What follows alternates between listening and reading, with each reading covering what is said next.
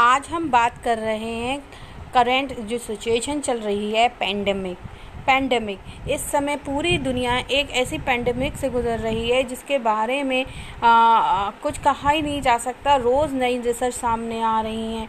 Corona virus के रोज़ नए नए कोविड म्यूटेंट म्यूटेंट स्वरूप सामने आ रहे हैं।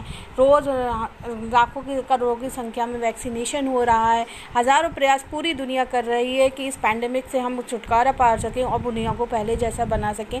लेकिन फिर भी कहीं ना कहीं कमी रह जा रही है।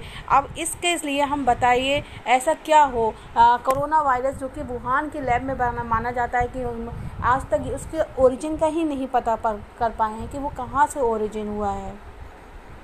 उसके बाद कोई कहता है कि चमकादड़ों में से आया है कोई कहता है कि वुहान की लैब में बनाया है। पूरी दुनिया अभी इसकी डब्ल्यू एच ओ के साथ इसकी खोज में लगी है कि कहाँ से ये ओरिजिनेट हुआ है। लेकिन हम इसके बारे में कुछ भी पता नहीं